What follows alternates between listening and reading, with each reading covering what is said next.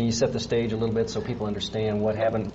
In 1969, 14 black student athletes were kicked off their university's American football team for planning a show of support against racism. We were really protesting our treatment on the field. Amazing Sports Stories from the BBC World Service tells their story. We became brothers that day when you did that to us. We made a change. Fighting for what we deserve. Search for Amazing Sports Stories wherever you get your BBC podcasts.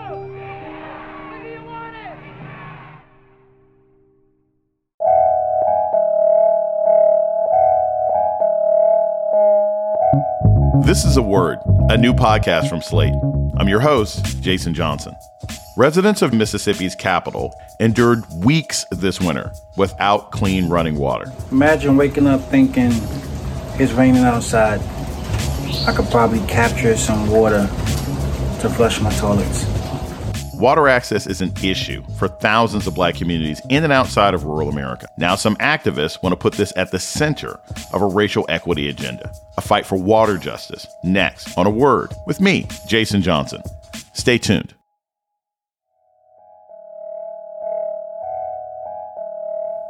Welcome to A Word, a podcast about race and politics and everything else. I'm your host, Jason Johnson. A combination of bad weather and failed infrastructure meant thousands of people in the mostly black city of Jackson, Mississippi, spent weeks without clean water in February and early March. Residents had to rely on donated water for everyday tasks.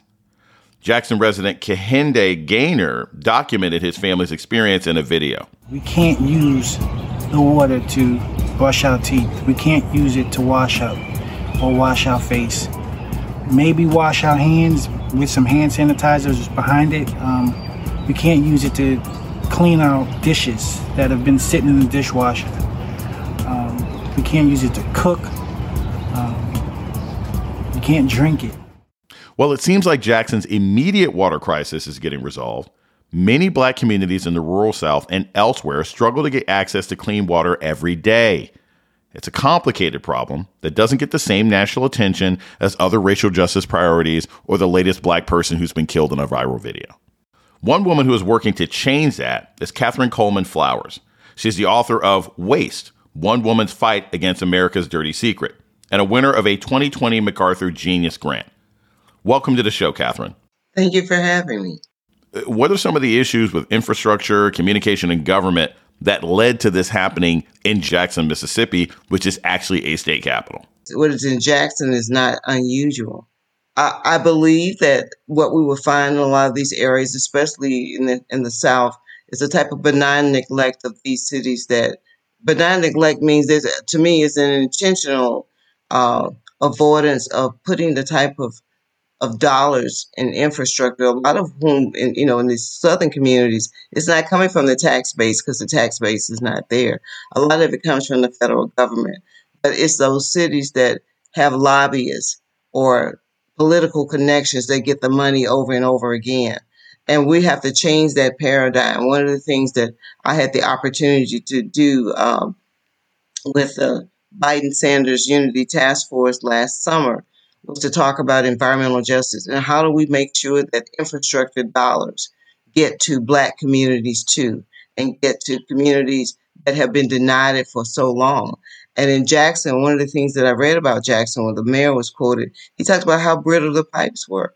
I mean, the infrastructure that was probably put in Jackson was put in there when Jackson was white, predominantly.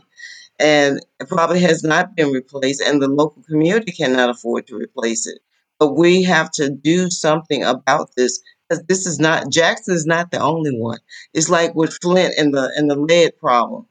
Flint was just the, the canary in the coal mine. There's lead issues throughout the United States that have not been addressed. And likewise, there are infrastructure, water issues throughout, throughout the United States.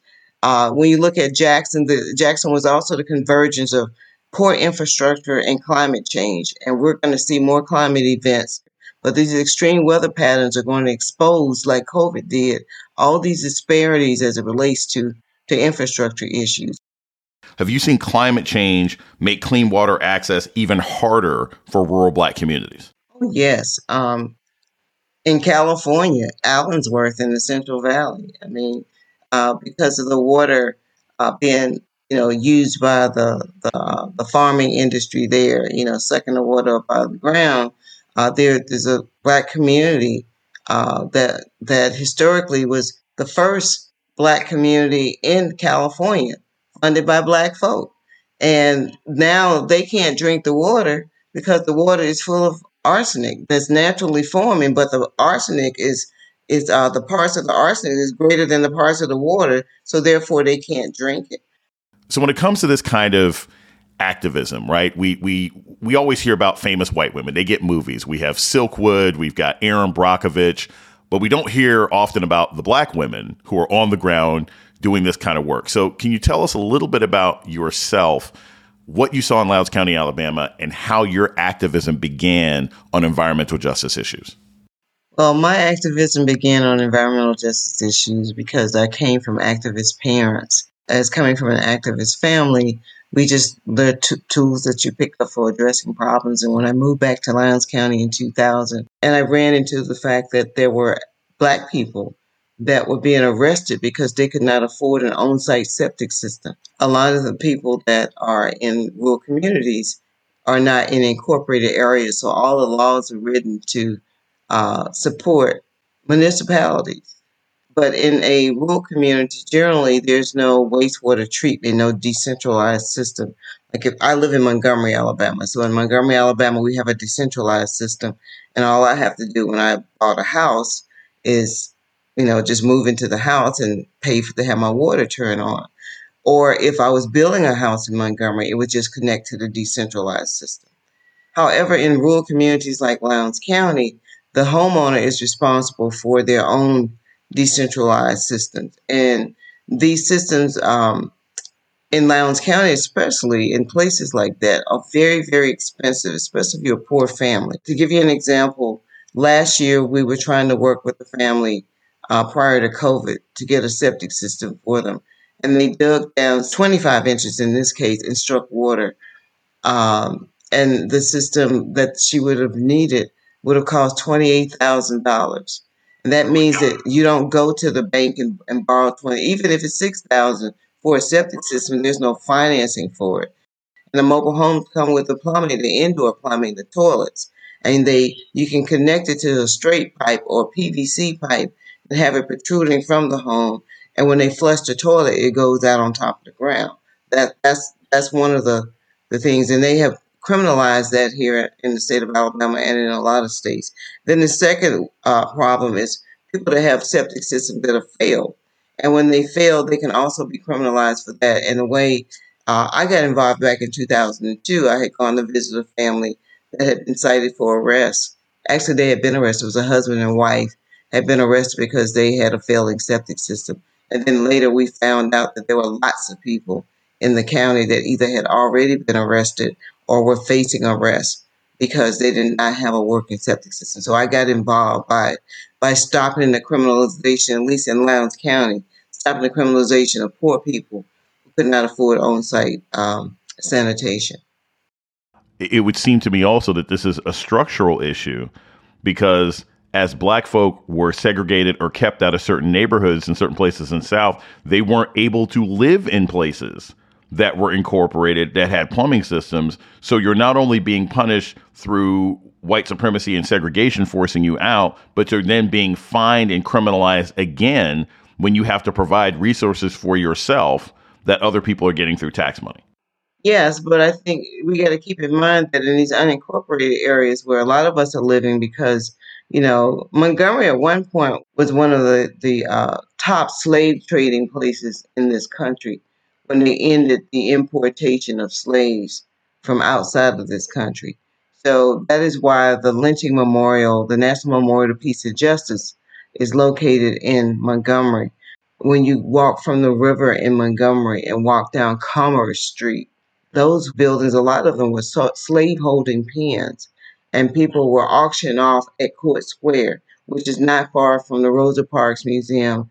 So those of us that um, that are part of that heritage where our families ended up in places like Lowndes County. So when I go back and look at census records and I see that our families have been there since, you know, the early 1800s in some cases.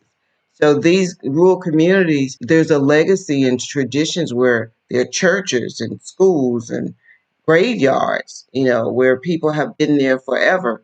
But when infrastructure came in, I think there was neglect of these communities where they were the communities that got it then were the communities that were not communities of colors and the communities that were left out were those communities of color. And and that is um, a major problem that we see in the south around infrastructure and environmental justice We're going to take a short break. When we come back, more on environmental justice with Catherine Coleman Flowers. This is a word with Jason Johnson. Stay tuned. Can you set the stage a little bit so people understand what happened? In 1969, 14 black student athletes were kicked off their university's American football team for planning a show of support against racism. We were really protesting our treatment on the field. Amazing Sports Stories from the BBC World Service tells their story. We became brothers that day when you did that to us. We made a change. Fighting for what we deserve. Search for Amazing Sports Stories wherever you get your BBC podcasts.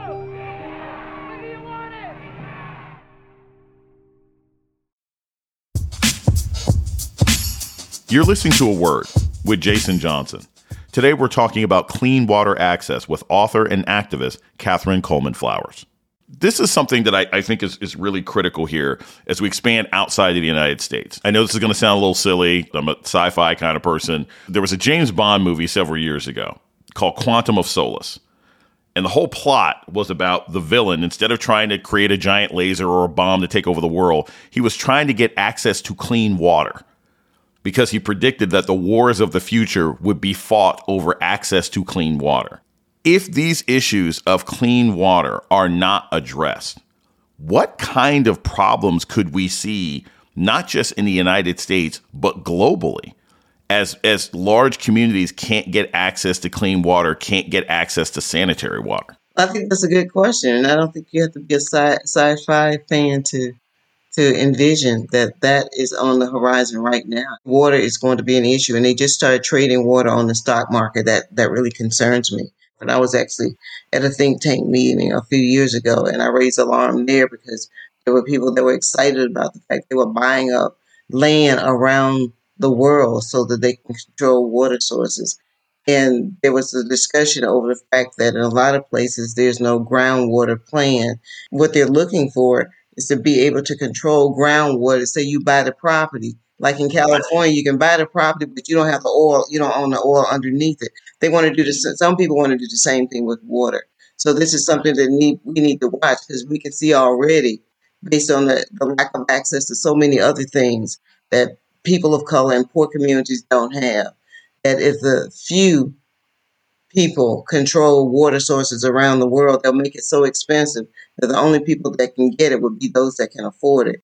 Uh, Catherine, you've worked with Democrats and Republicans. I mean, like on all sides. You've worked with former Vice President Al Gore, current uh, White House climate czar John Kerry. You've even worked with Bernie Sanders. You work with Jeff Sessions, who's the last person on the planet who I would ever think would care anything about the struggles of rural black people. So I got to ask you, when you're dealing with these powerful political leaders in and out of office, when they come to you and say, What can I do to help? What's the first thing that you tell them? Well, generally, what has happened, um, it's been different different times. When I got involved with Jeff Sessions, the way it happened, I just happened to be at a town hall meeting. I was the economic development coordinator for the county, and I attended this town hall meeting. He was a U.S. senator, and he talked about the type of grants that were available. And then I asked the question uh, you, you mentioned these grants, but how do poor communities get access to them if they have to pay a match? And he came to me afterwards and, and said, You know, I've always wanted to know the answer to that. I'm from Wilcox County, Alabama. I grew up poor. We didn't have a television in our house until I was 10 years of age. That's how we started our conversation. You know, we had to be human first. And, and from that point, he was very helpful because I was trying to get um, Hyundai had decided it was going to locate in Alabama, Montgomery. And at that time, when they decided to locate there, the state officials weren't taking them to Lowndes County at all. When they had the groundbreaking ceremony, everybody was from East Alabama, and there was nobody uh, with a shovel that was black. And all the black people kind of huddled together, and everybody was saying, Lowndes County is right over there. Why is there nobody here from Lowndes County with a shovel? Why aren't they, you know, you need to deal with that. So ultimately, I was able to recruit, help recruit two tier one suppliers to uh, Hyundai to Lowndes County, but we needed the infrastructure. We didn't have um, we didn't have industrial development parks or anything like that. And Senator Sessions was very helpful in that. In terms of Bernie Sanders, Bernie Sanders actually came to visit Lowndes County. Um, he went to the home of, of Pamela Rush, who I write about in my book. And I, I felt that you cannot understand inequality unless you see it for yourself. So to come into her home and see how she was living in a dilapidated mobile home that she was still owed money on, that did not appreciate in value, where she was straight piping and living with two children, one child sleeping on a CPAP machine. Bernie Sanders said to me, Catherine, I now understand when you talk about the intersection of climate change and environmental justice and racial justice. I told him when he came, told his I didn't tell him, I told his people, I have to plan this trip because I want to make sure it's not going to be a photo op. He's going to actually go and see people and, and, and see the situation so that he can know what kind of policies we need to have in place to address this. So I received a call uh, last summer after he came, um, and they basically said to me, Catherine, he said that he was going to bring help, and this is where he's going to bring help. He is going to appoint you to serve on a committee because he and Biden were talking that time. He he was re- withdrawing from the race, uh, the presidential race, and he said we're going to ask you to serve on this climate change committee that's going to be co-chaired by John Kerry and AOC. And I got a chance to serve on that committee, and I and we were talking about climate change, but I pushed environmental justice, which was very easy to do when George Floyd protests were taking place in the streets at this time. And and as a result, I mean, now the federal government is looking at equality throughout all of the federal agencies through the lens of environmental justice. So I I didn't have an ask other than for him to come and see. And then once he saw and he was looking at what resources or what ways he could potentially help, and it has led to a shift in government policy that I could not have even imagined when I made that request for him to come and see. For people who aren't political leaders and aren't activists and don't live in these particular communities, but you know, I'm living in suburban Detroit. I'm in New York. I'm in central Indiana and we may or may not have this issue. What can I do right here, right now, after this podcast to make a difference on these issues? Well, first of all, I want to just let people know that these issues are throughout the United States. In Detroit, for an example, uh, because of the water shutoffs there, when they shut off the water, they're also shutting off your access to sanitation. You can't flush the toilet. So these are problems throughout the United States. Uh, what we're doing, we have engaged the Center for Rural Enterprise and Environmental Justice have partnered with The Guardian uh, and we're actually doing a year long series on wastewater problems throughout the U.S. And as part of that, we're asking people to go to the site uh, and actually self report because the government doesn't have good figures on who has wastewater issues and who doesn't. We're looking for three different things. We're looking for people to self report if they're straight piping self-report if they have a failed septic system, and self-report if they have a failed wastewater treatment facility.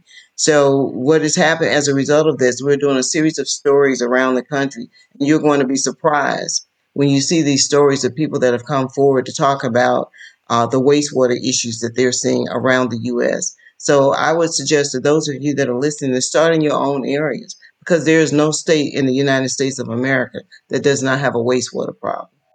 Catherine, thank you so very much. We will make sure that we put a link so that people can self report their water and sanitation issues in a Word podcast show notes. Catherine Coleman Flowers is the author of Waste One Woman's Fight Against America's Dirty Secret and a winner of a 2020 MacArthur Genius Award. Thank you so much for joining us on A Word. Thank you for having me. And that's a word for this week.